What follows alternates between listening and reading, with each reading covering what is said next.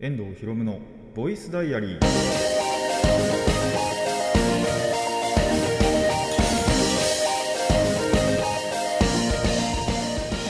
ジオの前の皆さん、こんにちは。遠藤ひろむのボイスダイアリー、パーソナリティの遠藤ひろむです。タイトルを直訳すると、声の日記。僕の身の回りで起きたことを話したり、時に何かしらの紹介をする雑談系の番組です。さあ皆さん、皆既月食見ましたでしょうか？全くね、前回の時には多分これ全く知らなかったんですよねこの日に起こるみたいなのがね、全く分かんなかったんですけども、それまでにというか、この収録までに皆既月食がちゃんとありまして、僕も家からね見ました。で、一応月食、始まったぐらいだと見てなかったんですけど、だいぶ隠れて半分ぐらいの時からかな、見て、で、あとそれからはずっとね、外にいるとさすがに寒いんで、今夜は寒いですからね、朝は暖かいなっていうか、暑いなって思うこともまだまだありますけど、夕方ぐらいから急激にね冷えてくるんで、さすがにずっとはいなかったんですけど、テレビとか見ながらCM 入ったら、今どんな感じかなって見に行ったりして、で、皆既食もちゃんと見ましたね。部分も見ましたし、皆既も見ましたし、で、その時の写真も一応撮りはしたんですけど、僕の、カメラ技術はね、ゴミなんで、さすがに写真はアップしないんですけども、面白いですね。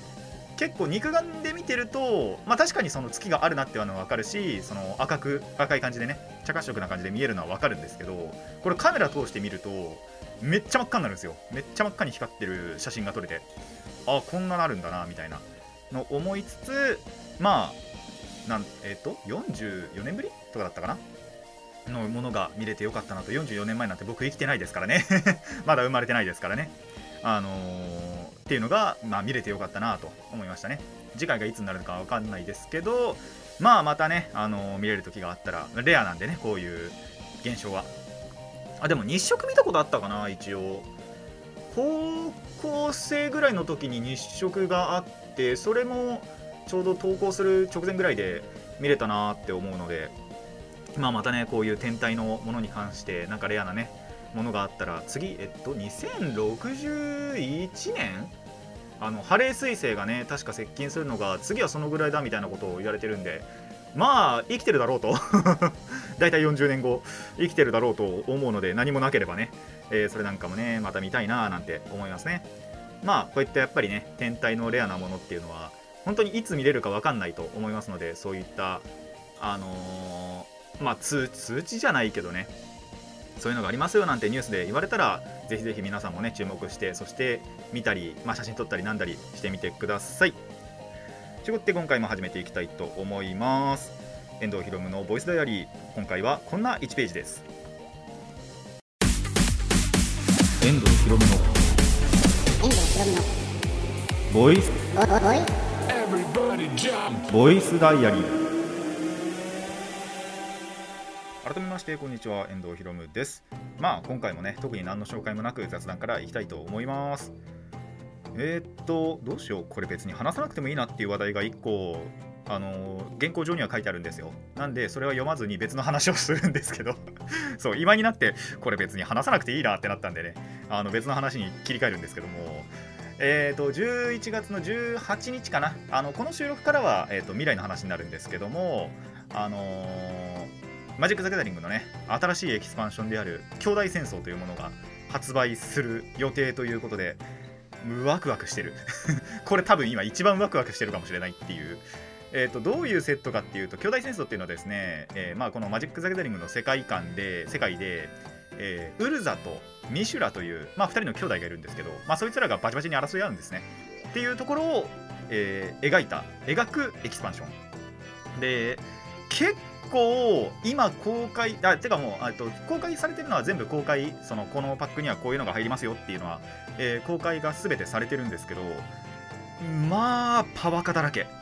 だいぶパック全体でパワー高いなって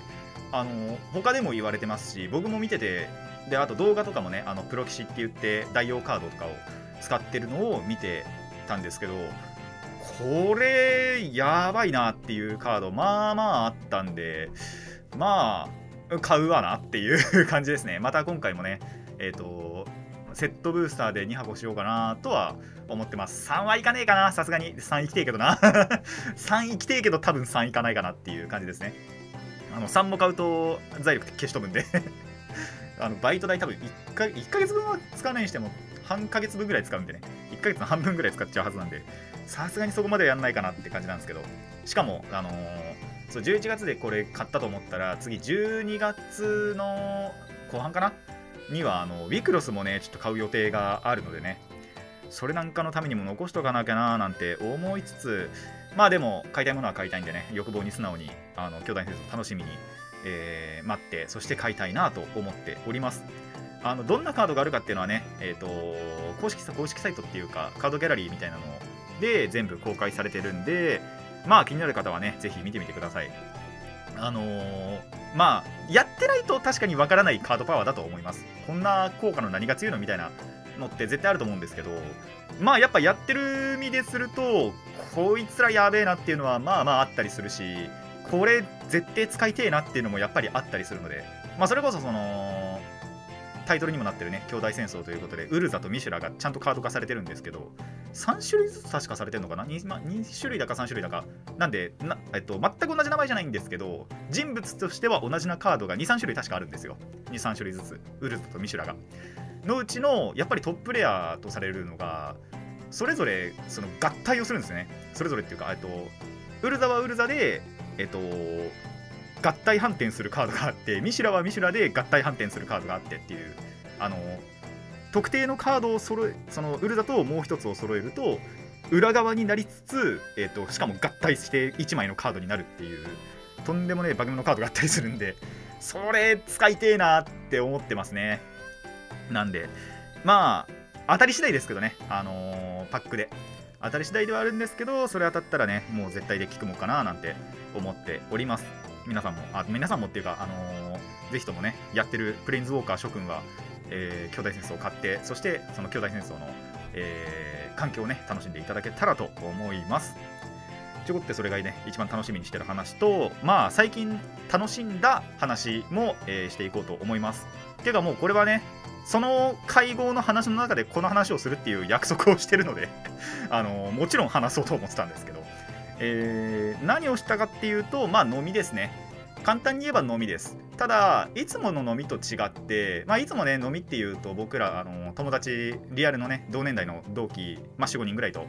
飲むことが多いんですけど、今回はですね、まあたまに話に出てくる仲のいい3家族ですね。僕の家族ともう2家族とでずっと遊んでる3家族あるんですけど、そこで飲みに行こうって話になって、実は言うとこれ初といえば初なんですよね。例えばなんだろう、なんかどっか旅行に行ってその旅行先でお酒が出るから飲んでっていうぐらいだったらやってたんですけど、がっつりその居酒屋行って飲み会しようみたいなのって本当になくって、じゃあどこの居酒屋行ったのかっていうと弟のバイト場なんですよ弟居酒屋でバイトしてるんですけど、そのバイト場で飲もうっていう話になって、で、まあ時間っていうか日を合わせて1ヶ月ぐらい前からもう合わせたかなっていうことで、合わせて、実際に飲んできました。でここでまた一つ珍しいのが全員揃ってたんですよね。今までも結構その旅行行ったりなんだりってしてきたんですけど、結構その度に、まあ、誰かしら1人とか2人とかいなかったりしたんですよ。旅行行ったり、まあただ純粋に日帰りで遊びに行ったりっていうのもあったんですけど、まあ誰かしらはいないっていうことが多かったんですね。まあ大体僕のお父さんなんですけど大体僕のお父さんなんですけど、まあそうじゃない時もやっぱりあったり、なんなら僕も行かないことあったりして、それは本当にバイトとかあってね日が合わなかっただけなんですけど、っていうのがなく本当に珍しく全員揃って、まあじゃああと全員が飲んだかっていうと全員飲んでなくって、それこそ僕のお父さんはそこまで車で行ってるんでさすがに飲まなかったんですけど、でまあ最初のうちはですねあんまりそこまで会話に入らなかったんですねまあ飲んでるだけってわけでもなかったんですけど、別にそんなに入る会話もねえなって思ってて、まあやるとしてたらやっぱり過去の話とかだったのかなっていう、すごいやっぱなんか昔の話とか出てくるんだなと思いましたね。まあ毎回揃ったらそういう話してる気もするけどお酒も入ってるっていうこともあってね、やっぱりそういった話に花は咲きましたね。で僕も覚えてる部分だったりとか、あとやっぱりその時代の部分もあって、それこそその話の中で出たのは僕とかあと僕の弟ぐらいだとギリギリアルバムに写真とかが残ってるんですよ。妹の写真って本当になくって、それこそそこまで来ると携帯だったりとか、今じゃスマホとかもねあったりして、フィルムで撮る写真っていうのが使わなくなってった時期っていうこともあって、その写真は僕がダントツ一番多いみたいなね話をしたりとかっていうのは、まあああそういう感じだよな、時代だよなって思いましたねっていうのがあったりして、でそう途中から来る人たちもいて、最初のね時間から全員で集まってたわけじゃないんですよ。で途中からもう一家族来て、まあそっからはね話もいろいろあったりして、それこそバイトの話だったりとかここのラジオの話だったりとかゲームの話だったりとか、そうさらっとですね、この時点でそこの3家族全員に僕がラジオをやってるということだけはバレましたてかもともと言ってたじゃないですか、身内にバレたっていう話をねしたと思うんですけど、そこの家族が要は来てたんで、来てでラジオやってんのっつ話から始まって、ラジオこう密かにラジオをやってるということだけは他の家族にもバレました。ここでやってるということは多分まだバレてないはずなんですけど、ギリギリ一家族にしかねまだバレてないはずなんですけど、密かにラジオをやってるということだけはバレましたね。うちの家族にもようやっとバレましたその話の中でと、あと多分これもちょっと前にねやっぱりここで言ったからだと思うんですけど、バイトを辞めるっていう話もねしたじゃないですか。まあ覚えてたらの話でいいんですけど確かここでも言ったはずなんですよ。でそのバイトを辞めるのっていう話もしたりとか、あとはまあ普通にゲームの話とかアニメの話とかかなっていうのを、まあ一番仲いいやつと話したりして、まあそんなこんなあって解散したのは日をまたいだぐらいかな。てっぺん行ったぐらいで、じゃあそろそろやめようかっつって解散になって、それまでに、何杯飲んだかっつうとぶっちゃけ覚えてないですまあぶっちゃけ覚えてないです。6か7ぐらい飲んだんじゃないかなって思うんですけどね、確かそれぐらい、まあ大体カクテルだったんですけどを飲んで、僕はねそれぞれ他の人はどれぐらい飲んだか全然知らないんですけど、把握してないんですけど、まあ食ったり飲んだりして、その日は終わりましたね。いやでもやっぱりまあ多分メンバーとか関係なく飲みっていいなって思いましたね、普通にね。まあ酔った勢いってほどでもないんですけども、バレたこともあったりして暴露したりしたこともあったりして、まあそれはそれで良かったのかなという感じではありました。まあそうじゃないとね普通に話してて面白いこととかもあったりしたんで、まあ次は普通に友達とかもまた飲みたくなってきたなと。最近友達とも飲んでないんでね、夜ご飯とか食べに行くこととか、まあ普通に遊びに行くこととかっていうのはちょいちょいあるんですけども、なかなかねそれも少なくはなっているので、まあ今度またね友達とも飲みたいなと、飲みながらなんかいろいろやりたいなとかも思いつつ、まあ今回こっちのねメンバー3家族は3家族ですごい面白い出来事だったりしたので、まああとそうですね他の予定だったりなんかも立てたいななんていうこともあったりして、その場は、解散して、まあ楽しいひととき過ごせたんじゃないかなと思いました、何かっていうと、まあ推しの配信は犠牲にしましたね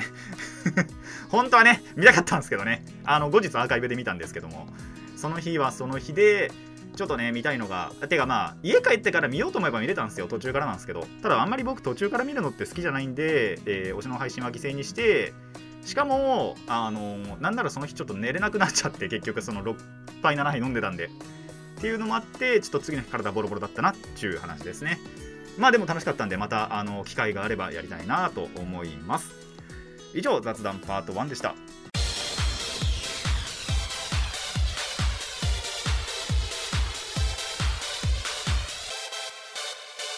遠藤ひろむのボイスダイアリー、雑談パート2いきたいと思います。さあそんな飲んだ次の日最終号です最終号です。なんかどうやらねその飲みの時にまあ話があったんですけど、まあそのとある一家族がなんか貝をもらったらしくって、でそれ後日見たらとんでもなくでっかい貝だったんですけど、後日っていうかその日か次の日見たらとんでもなくでっかい貝だったんですけど、昼貝っつったかなをもらったらしくって、まあそれが処理しきれねえということで、みんな来てくれないかとなって、もう本当にその飲んだ次の日に最終号ですね。そのとこの家族のとこに集まって、まあ、バーベキュー仕込みというかバーベキューっぽく貝を網で焼いてで食べるという会が、発足しましたで何かっていうと僕はその家族の中で多分唯一だよな貝が食べれない人間なんで僕は食べなかったんですけど結構やっぱ初めて食べたそれこそ両親とかは結構美味しいと言って食べていたりしましたね。ただ大元それを提供してくれた家族は食い飽きたっつってさすがにうちだけで食べるのは無理だっていうことでまあ呼んでくれたんですけどもまあ、結局はねその前日飲みと普通に変わらず飲んで食って話してが続きましたね。ただ飲んでっつっても僕さすがにその日は飲まなかったんですよね。もう前日に結構たらふく飲んでたんでお腹いっぱいになっちゃって何かと理由をつけてちょっと今はいいやっつってさすがにその日は飲まなかったんですけどまああと2日立て続けっていうのはほんと久しぶりだったなと。それこそその日帰りでねどっか遊びに行くとかもあったりとかまあそうじゃなきゃ本当にがっつり旅行でね2泊3日はないかさすがに1泊2日かな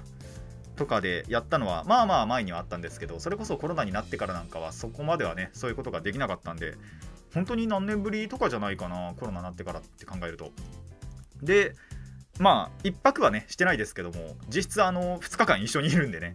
これだったら小旅行マジでできたんじゃないかみたいな話にもなったりしてまあ本当に久しぶりにね話したし次の予定も立てたりとかっていうのは立てれたのは良かったんじゃないかなと思いましたね。でまあ食ったり飲んだりしてる中やりたいやつらはバドミントンやりに行ったりとか4,5 人ぐらいで行ってましたけど4人かな。であとは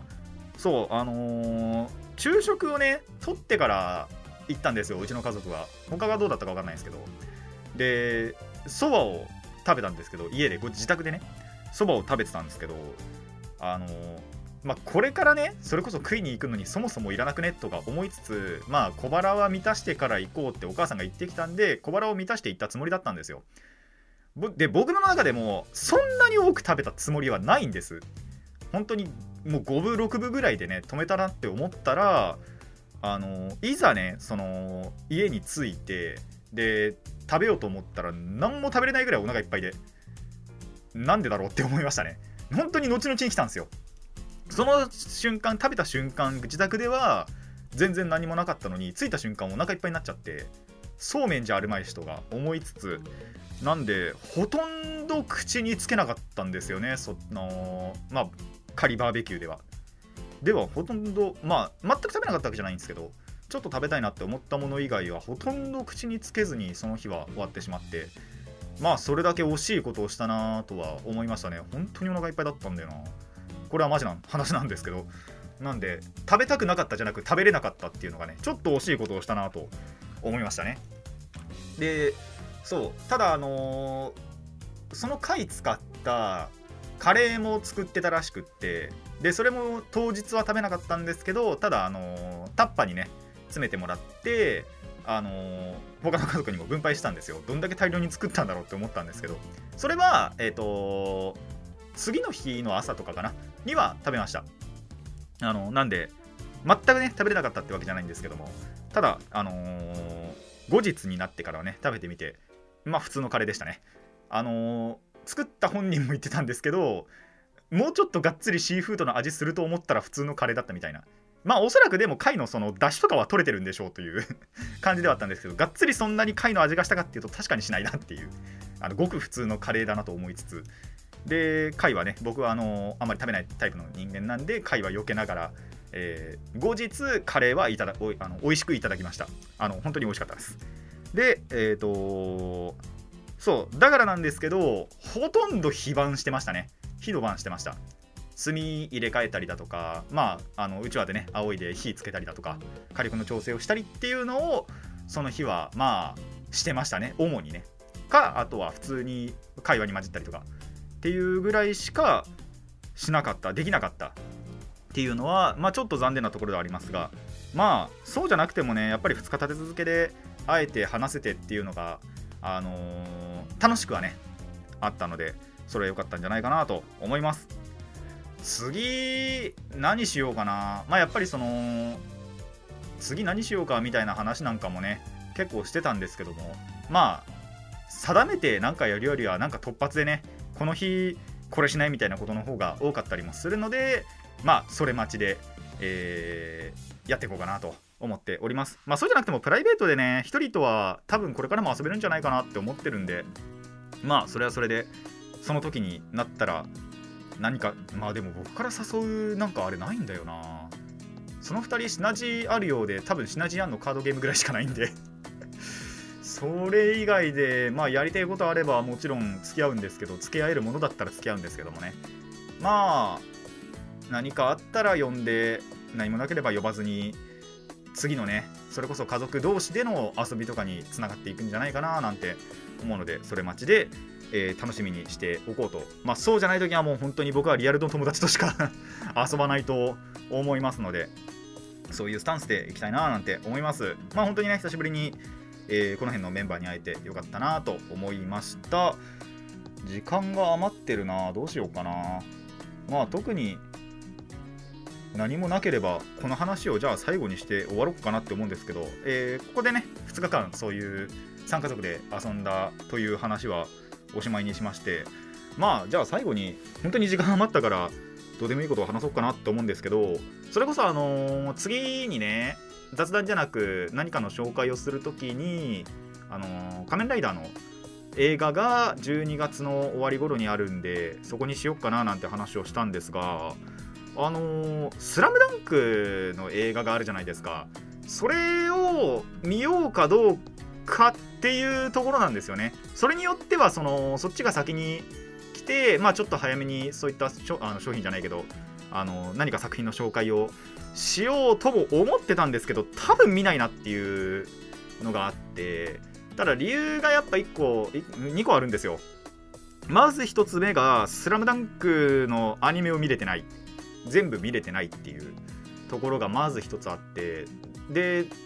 まあ噂っていうか多分 PV とかでなのかな、あらすじがあるのかちゃんとによると、やっぱりそのアニメの続編っていうか、その後を描くアニメのね最後から後を描くっていう確かことのはずなんで、そうなるとアニメをまず見てないっていうところが一つ、まあ、プラスもうすでにこれも公開されてることなんであれなんですけど、声優さんもだいぶ違うらしいで、やっぱり子さんのねファンの人たちからはだいぶ、否定的な意見がもうすでに上がっているということもあって、まあ僕もちょっと見れないかなって思ってますね。まあただそれちゃんと賛成派の意見とかもあるにはちゃんとあるっていうのは分かってるんであれなんですけど、まあだとしてもその1つ目の方の理由ですね、やっぱりちょっとアニメを見れてないんで、で原作も追ってないんで見たいなっていうのは思いつつ、ちょっとまだ見れないかなっていう、どっかで一挙とかねやってくれたら見るかもしれないんですけど、現状見る予定がちょっとねないかなっていう感じなんで、まあ、当初の予定通りおそらく仮面ライダーになるのかなと思っています。なんでそのつもりでいていただけたらなっていう感じですね。あ、そうじゃなきゃあれかな、それこそ、18日に兄弟戦争を発売するんで、実際に向いたらそこのレビューなんかもするかなっていう感じですね。でそれこそまたその時にね1泊だけ抜いといてここでまた生開封でも1泊だけのね生開封はしたいなと思ってるので、それは楽しみにしていただけたらと思いますね。なんで予定としてはそうだな、兄弟戦争のレビューはしようかなと思いますね。なんで18日に開けるじゃねえや、買いに行くから、更新としては多分次週ぐらいの次の週の、更新の時だと思うんですけど、なんで11月末かなの、回ではおそらくレビューが2週間後か3週間後かなには、やるんじゃないかと思いますので、そのつもりでいていただけたらと思います。でその後多分そこから1ヶ月空きますまたで仮面ライダーの紹介になるんじゃないかな。でそれをする頃にはもう多分年末なんでね完全に年末なんであれですけども、明けましておめでとうする前にギリギリいけるのかな、もしかしたら被るかもしれない明けましてとっていうぐらいの時だと、思っていただけたらと思います。以上、雑談パート2でした。